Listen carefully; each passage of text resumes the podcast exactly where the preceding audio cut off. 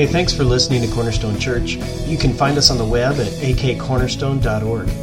And we want you to know it's our prayer that the Holy Spirit will use this message to either save you through the good news about Jesus Christ, grow you into the likeness of Jesus, or send you to proclaim Jesus in the Spirit's power. I want to talk to you about how the enemy attacks you and how you and I can be prepared to withstand the attacks and the strategies of the enemy and live in victory over those for the glory of Jesus Christ. Let me begin with a question. How important in a warfare situation is the element of surprise?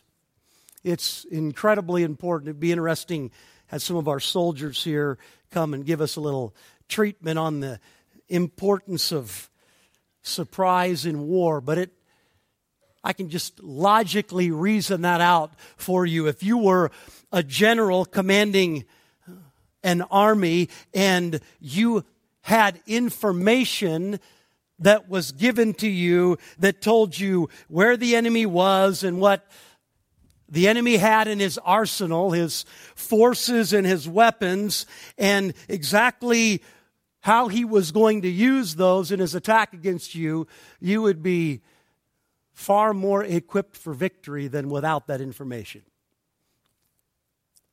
Well, we're in a spiritual battle. Every day, if you're a follower of Christ, when you wake up every morning, whether you realize it or not, you square off against the enemy. That is the reality of the Christian condition. We're in a spiritual war. And here is what we can know. We can know as believers the very strategies and battle plans of the enemy. We can be like a spy that infiltrates the enemy's troops and gets down to command central and stands around the table there as the enemy is with his commanders, and he lays out the topographical maps and he talks to them about the way he's going to progress in the battle, giving them their orders. We can sit in on that. We can read his wartime manual because it's been given to us right here in the Word of God. So what I want to do this morning is I want us to take a look at how the enemy attacks and how we can withstand those and live in victory. The title of the message is Satan's Attack and Our Defense. Here's the first thing I want to talk about.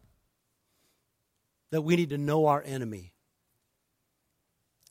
That we need to know our enemy, how he is going to attack us. And I want to give you 4 ways that he does that. So if you're taking notes, I encourage you to write these down, the scriptures that go along with them. I'm not going to give you an exhaustive list, but I'm going to give you 4 key ways that the enemy will come against your life. The first one is this. The enemy attacks us with seeds of doubt. With seeds of doubt. He has a bag full of seeds of doubt. And what he is doing all the time is he's looking for opportunities to sow those seeds of doubt into our lives. He's been doing that from the very beginning. Throughout this message, a few different places, I'm going to talk to you about 2 infamous attacks of the enemy. Because by looking at these 2 monumental moments where the enemy attacked both the first Adam, the first man and woman in the garden, and the second Adam, the Lord Jesus Christ, we can learn a lot about his strategies and the way that he does battle. You see, he's not very creative. He just keeps using the same things over and over and over again. So God wants, I believe, in his words, why he told us about these things. He wants us to know how the enemy comes at us. Look at Genesis chapter 3, verse 1. What we're going to do this morning is I'm going to cover a lot of verses in a lot of different places in the Scriptures. Normally, we're locked into one passage, but we're going to be going all over the place. If you don't have a Bible, I encourage you to get one behind each section of chairs, but we're going to throw the reference and the page number for the Bibles that are in the back up on the screen, but you're going to have quick fingers to follow along here because we've got a lot of ground to cover. First point on the enemy's first attack, Genesis chapter 3, verse 1. This is about the fall of mankind into sin. And I read, "Now the serpent was more crafty than any other beast of the field that the Lord God had made. And he said to the woman, 'Did God actually say, you shall not eat of any tree in the garden?'" God had placed Adam and Eve in the garden, said you can eat of any tree, but don't eat from this one tree, the tree of the knowledge of good and evil. And here is the enemy in the form of a serpent coming to Eve and said to Eve some things to cast the seed of doubt. And I want to show you what that is. "Did God actually say, you shall not eat of any tree in the garden?" And here's Eve's answer, yes. God did actually say. God said, "Don't eat of this tree, because in the day that you eat of it, you will surely die." Then comes the lie of the enemy that goes like this. I'm going to paraphrase here. "Eve, God's holding out on you. The reason that God doesn't want you to eat of this tree is because if you do, he knows that you're going to become like God. He's keeping the best from you, Eve. He's holding out." Satan was sowing seeds of doubt into Eve's life, and the doubt that he was sowing was related to God, was related to who God is and the goodness of God. Let me give you some ways that the enemy sows seeds of doubt into our life today. I'm going to give you three. There are a number of these, but these are three common ways that the enemy today attempts to sow seeds of doubt into the lives of followers of Christ. Here's one. Did God really save you? I mean, did it really happen? You know, that moment when the worship songs had played, and in that environment when the gospel was preached and you made a decision for Christ and it felt really good in the moment, but did it really happen? Did anything really change there?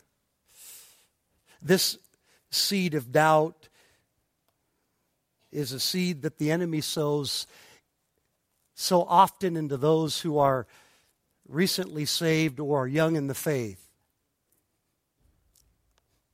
I asked a rhetorical question last service, saying something like this. If I were to ask the congregation here, how many of you have ever wondered if it really happened in your life, if you really were saved, particularly early on in your Christian life? And several people, even though I didn't really ask for a response, they threw their hands up and said, "Yeah, that's true of me." That's what the enemy does. Does it often to new followers of Christ. Seeds of doubt. Here's another type of seed of doubt. Does God really love you? I mean, does he really love you?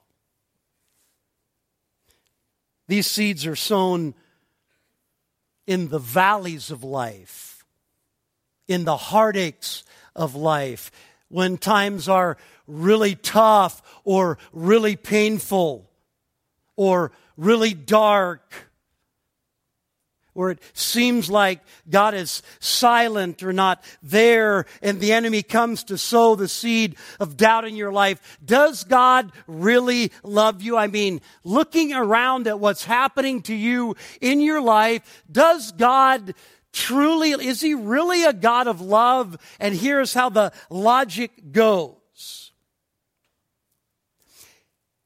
If he did, wouldn't the God who can do anything, wouldn't he have done something to alleviate this problem? Wouldn't he have done something to keep you out of this problem or to get you out of it? Isn't the fact that you are still there or you have faced this heartache, isn't it truth? Doesn't it shout from the rooftops that God really doesn't care? Here's the twisted reality with that. This is not a message about that. I'm just identifying the ways that the enemy sows seeds of doubt. But here's the twisted reality about that. Here's what is almost always the case. The very problems and pain, valleys and darkness that we're in so often, not all the time, but often are related to poor decisions that we made, consequences of choices and sin, things that the enemy led us into, and then he takes those very things and uses them to cause us to question God and his goodness and his love. Twisted. Here's another seed of doubt that the enemy likes to sow into followers of Christ. Will God really use you? I mean, really use you? Does God actually want to take your life and use it for something eternal, something eternally consequential? Really, you? Isn't that better left to somebody else that looks more qualified? And will he really use you? Seeds of doubt. Here's another way that the enemy attacks us. So we've talked about the first way he comes to sow seeds of doubt. Here's another way he attacks us through difficulties. Attacks us through difficulties. 2 Timothy chapter 3, verse 12. 2 Timothy 3:12. If you're following along, flip there quickly. Here's what Paul wrote to Timothy. Indeed, all who desire to live a godly life in Christ Jesus will be persecuted. So the difficulties I'm talking about here are not just the valleys of life that are a part of living in this sinful world, the pain and heartaches that come. I'm talking specifically here about someone living for Jesus, and because of the convictions of their faith and them remaining true to that, they face difficulties or persecutions related to their lifestyle or their convictions regarding the Word of God.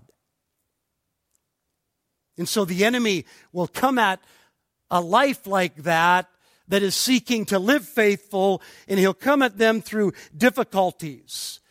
And the difficulties are designed to wear us down and beat us up and turn our head and, if possible, steal away our joy. Do you know one of the most, I've seen this to be true in my own life, I believe it carries out as a general principle, one of the times that we are very vulnerable before the attacks of the enemy is when we are physically exhausted, when we are worn down physically, and it causes us to let our guard down spiritually and be open to the attacks of the enemy. Here's the third way. So we've looked at the enemy attacking us through doubt, and he attacks us through difficulty. Number three is he attacks us through deception. 2 Corinthians 11:14. Paul writes to the church at Corinth, 2 Corinthians 11:14. He writes, "And no wonder, for even Satan disguises himself as an angel of light."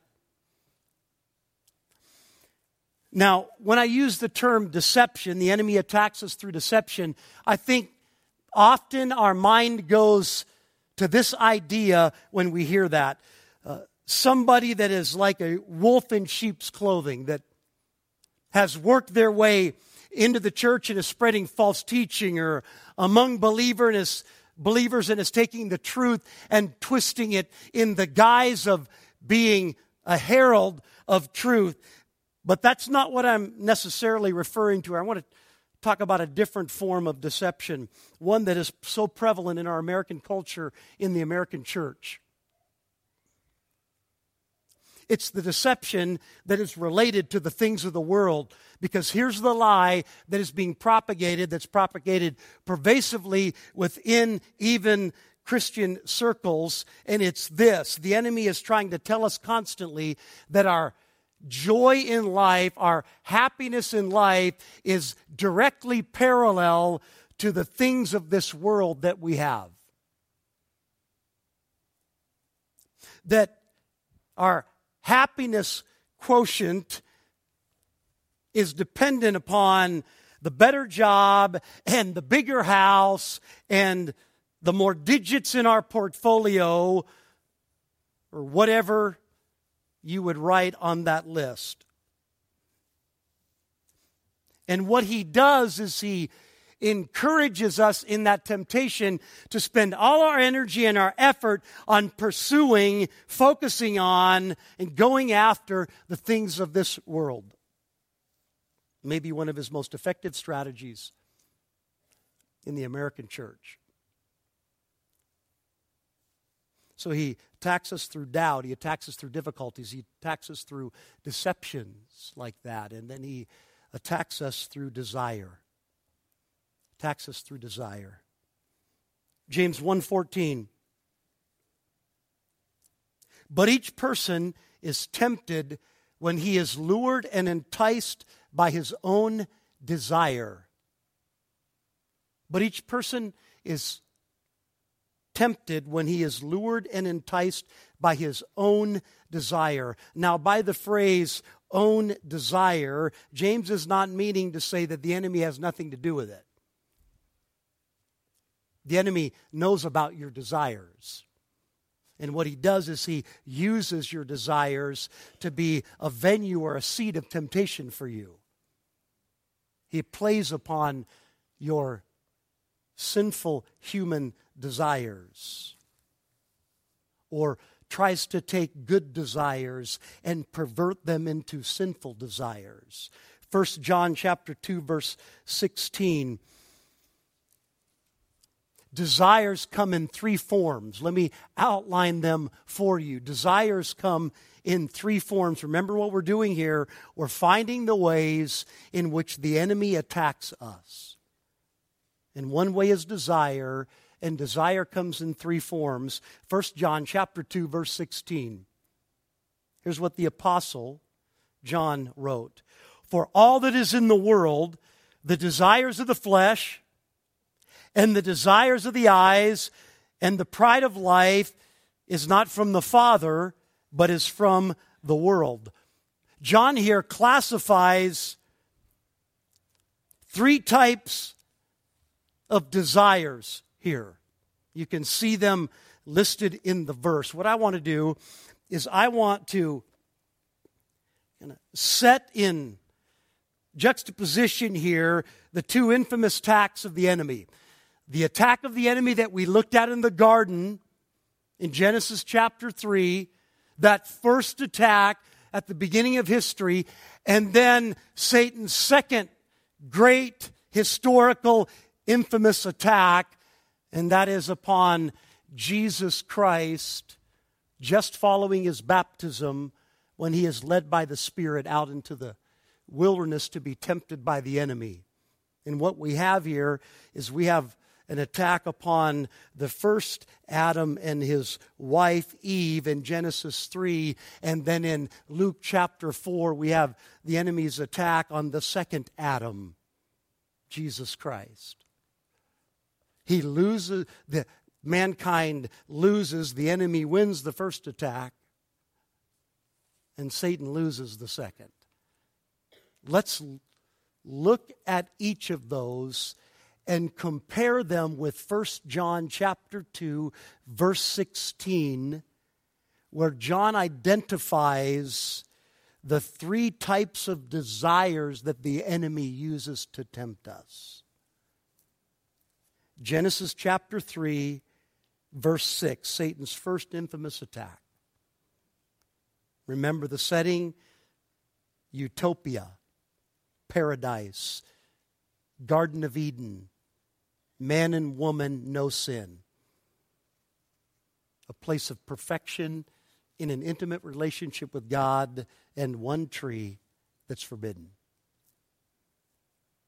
And Satan draws Eve into this discussion, casting the seeds of doubt upon the goodness of God. And here's the result. Genesis 3:6. So when the woman saw that the tree was good for food and that it was a delight to the eyes and that the tree was to be desired to make one wise, she took of its fruit and ate. She also gave some to her husband who was with her, and he ate. Now just look closely at what that verse says and correlate it with 1 John 2:16. When Eve, the woman, saw, number one, that the tree was good for food. There's the desire of the flesh. For all in this world, the desires of the flesh, number one, right there. Eve saw the tree, and through the temptation of the enemy, it says, she saw that the tree was good for food. Secondly, when the woman saw that it was a delight to the eyes. 1 John 2:6, for all that is in the world, the desires of the flesh and the desires of the eyes. There's number two, the desires of the eyes. When Eve saw that the tree was a delight to the eyes. And then number three, when Eve saw that the tree was to be desired to make one wise. There's number three in 1 John 2:16. For all that is in the world, the desires of the flesh, the desires of the eyes, and the pride of life. Eve, eat this, and what's going to happen is you're going to become like God. This is desirable to make you wise. Just think about who you will be then, Eve, if you're great now. The pride of life. Satan's first infamous attack. Let's look at his second, where he attacked the God-man Jesus Christ. Just following Jesus' baptism, Jesus was led out into the desert where he ate nothing for 40 days and 40 nights, and he was attacked by the enemy. Luke chapter 4, verse 3. The devil said to Jesus, "If you are the Son of God, command this stone to become bread." There's number one, the desires of the flesh. No food or drink, 40 days. Understatement that Jesus was hungry, Jesus was starving. Jesus, if you're the Son of God, man, you have the right to minister to your physical needs. Turn that stone into bread and eat. Desires of the flesh. Verses 5 and 6. Here's temptation number 2. And the devil took Jesus and showed him all the kingdoms of the world in a moment of time. And he said to him, "To you I will give all this authority and their glory, for it has been delivered to me, and I will give it to whom I will." There's the desires of the eyes. Look, Jesus, look at all the kingdoms of the world. all their splendor, their glory, and I'll give them to you. Desires of the eyes. And then verses 9 to 11, temptation number 3. And Satan took Jesus to Jerusalem and set him on the high pinnacle of the temple and said to him, "If you are the Son of God, throw yourself down from here, for it is written," Jesus, here's what the Word of God says, "He, God, will command his angels concerning you to guard you.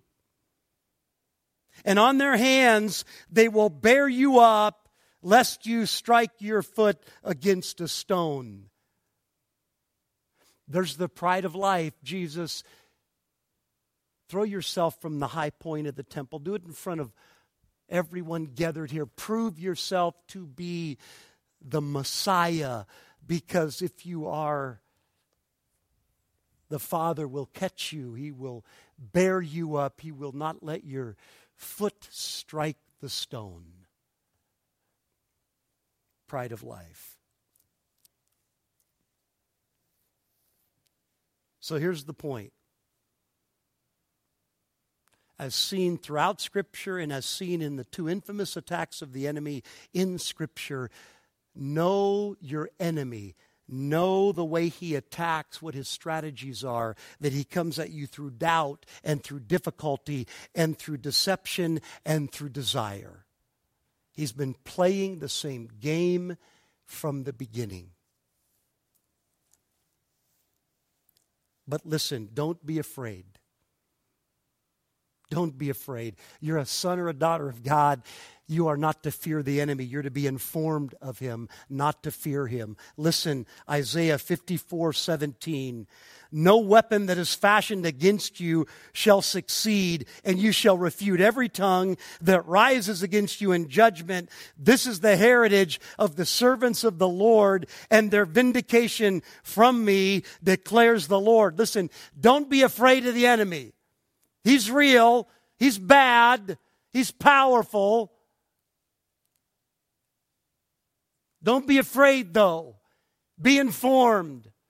Greater is he that is in you than he that is in the world. Your enemy has been bringing these things from the beginning. Here's the question for you this morning, before we move into the second section. How have you been doing in the attack? As he's come at you through doubts and deceptions and difficulties, and how have you been doing in the attack?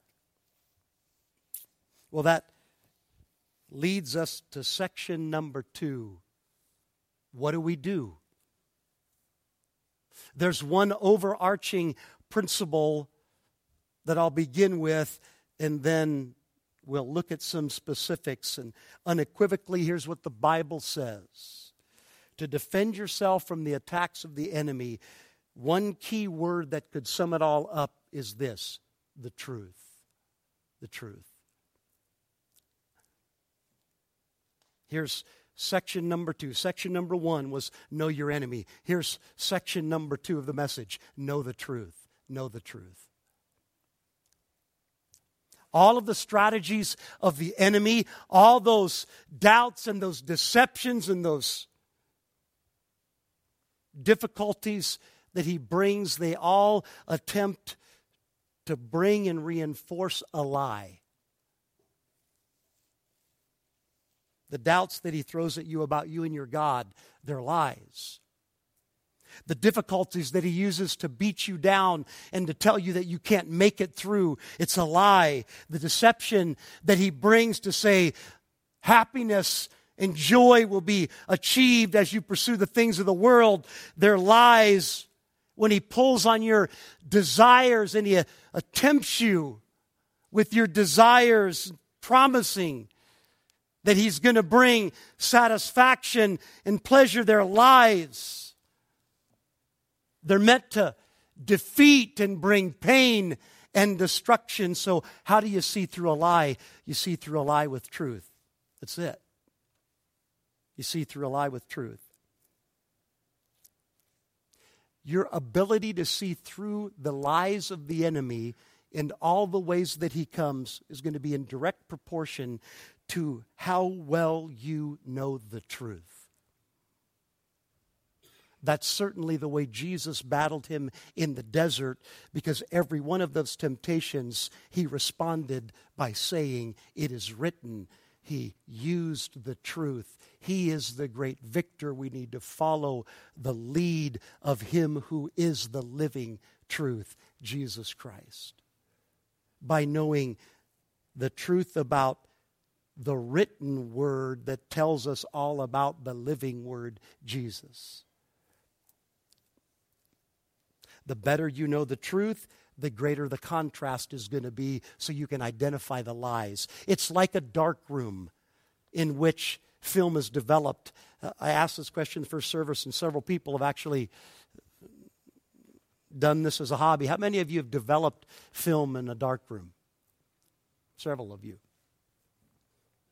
So you have a negative, and you take it into the dark room, and guess what? Just like you develop a picture in a dark room, you and I live in a dark room. We live in a world that's full of sin. And what happens in that dark room where film is developed is you put that negative into a solution, right? I'm going to be very basic here because I don't understand the process very well, but you put it into a solution, and what is there begins to stand out in contrast. The solution develops the picture that is there. It's just like that in the spiritual world. It is while we live in the dark room, as we take the things of life and we put them into the solution of the Word of God and run them through the solution of the Word of God, what happens is the contrast stands out, so that we're able in that process to see what is truth and what is lie.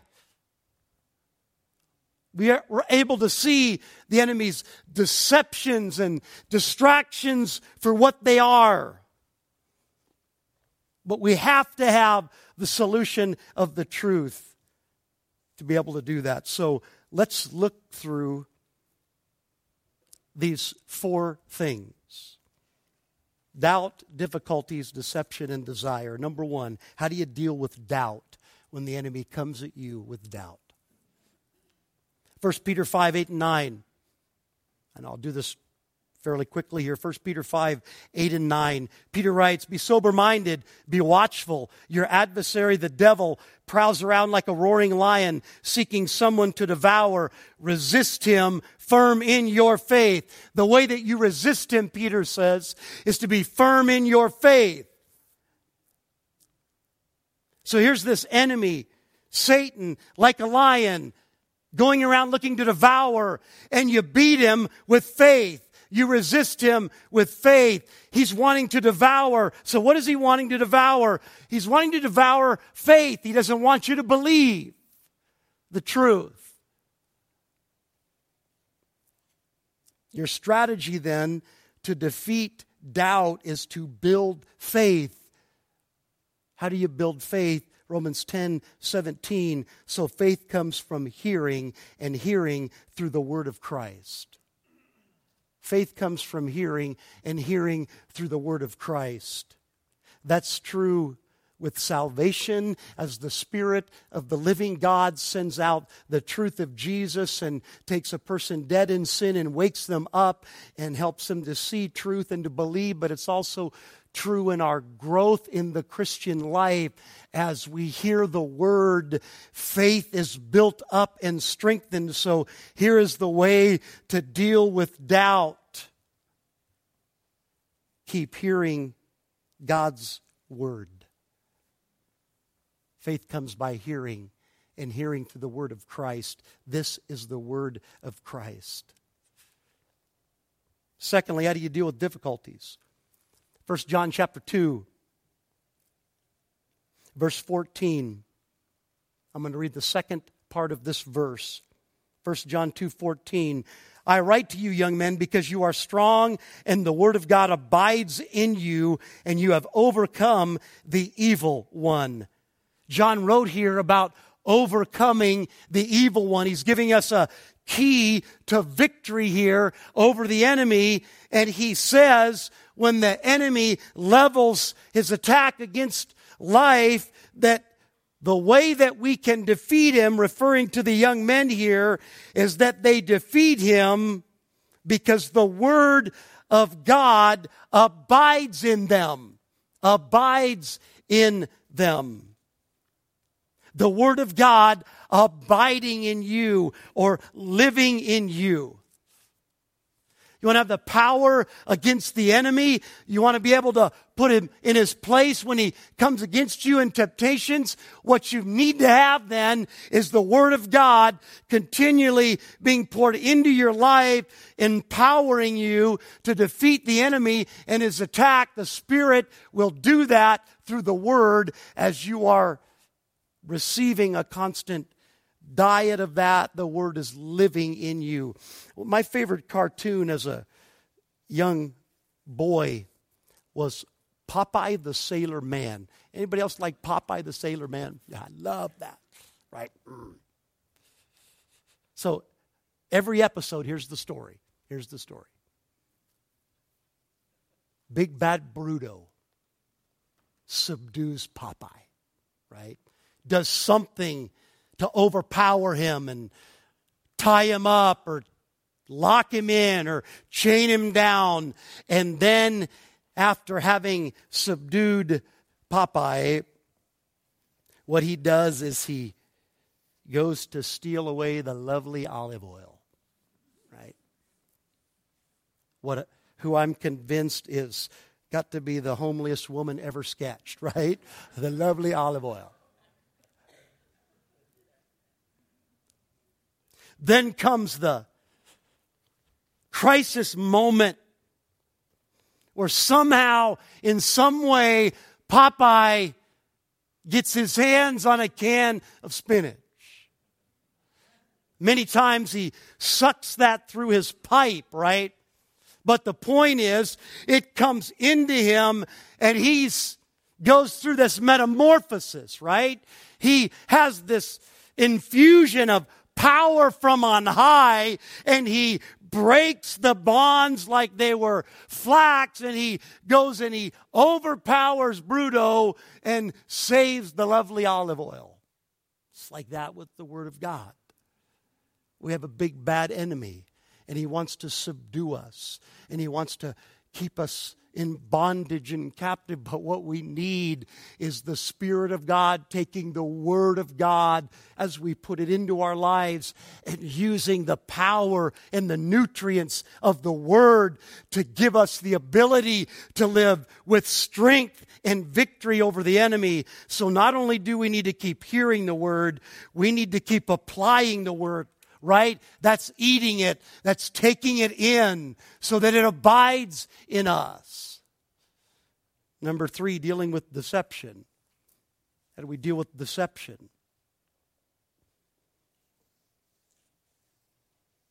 We talked about earlier deception being related to those things that the enemy wants to tell us will fulfill us in life and make us happy, right? I want to give you an illustration from the Old Testament, a man by the name of Solomon. Solomon, considered other than Christ to be the wisest man that ever lived, a gift given him from above. And Solomon, as the king, had wealth that we can't even imagine. He had ships that would come to him from around the known world of that day, regularly laden with riches, with gold and the riches of the world. He was fabulously, indescribably wealthy. And he's got this download of knowledge and wisdom from God. And here's what he does. Read Ecclesiastes. He is a man that has it all and tries it all. has it all and tries it all. And you can read the story in Ecclesiastes. He withholds nothing from himself that his limitless wealth and power can provide. And he will pursue meaning in life through a certain type of pursuit. And then he'll come to a conclusion that becomes like the mantra, the slogan for the entire book. It's all meaningless. It's all meaningless. And then he tries something else, and he comes to the same conclusion. It's all meaningless. And then he comes to the end of the book, and he makes this conclusion, Ecclesiastes 12:13, the end of the matter, all has been heard, fear God, and keep his commandments, for this is the whole duty of man. How does he end? He ends with the word of God, and he says this, keep obeying God's word. Keep obeying God's word. How do you deal with desire? Psalms 119, 10 and 11. King David, my hero of the Old Testament. With my whole heart I seek you. Let me not wander from your commandments, he prays. And he makes this statement. I have stored up your word in my heart that I might not sin against you. David said, God, I don't want to wander. I don't want to be defeated by the enemy and his temptations as they come to me. And so here is what I'm doing. I am storing up the Word of God in my heart because here's what I know. It'll help me in my battle against sin, not to sin against you. How do you defeat the desires of life, the sinful desires of life? Keep memorizing God's Word. David says, I hid it in my heart. That's taking it in, memorizing it, meditating upon it. You see, all of those things, keep hearing the word, keep applying the word, keep obeying the word, keep memorizing, meditating on the word of God. It's the way that God has given to us. As the Spirit empowers that process in us. Not to live defeated lives, but to live victorious lives. Because here's the conclusion. We've talked about knowing your enemy, and we've talked about knowing the truth. You need to know this about yourselves. You are vulnerable and you're weak. Just who you are. It's who I am. You're vulnerable and you're weak. But here's the truth. If you're a son or a daughter of God, you already have the victory in Jesus. So you need to learn to access what he's given you, to live in that victory day in and day out. Would you please stand? Father, just grateful, rejoicing in your truth that your Spirit is at work in the sons and daughters of God to reveal the truth within the written Word of God that's all about the living Word of God, so that through that truth, through hearing and applying, obeying and memorizing, meditating on that truth centered in the person of Jesus, that we can live not defeated, but we can live in victory through your power. Help us to take seriously the call this morning to do our part to access this means of grace so that the power from on high can infuse our life unto living in victory for the glory of Christ. I pray it in Jesus' name. Amen.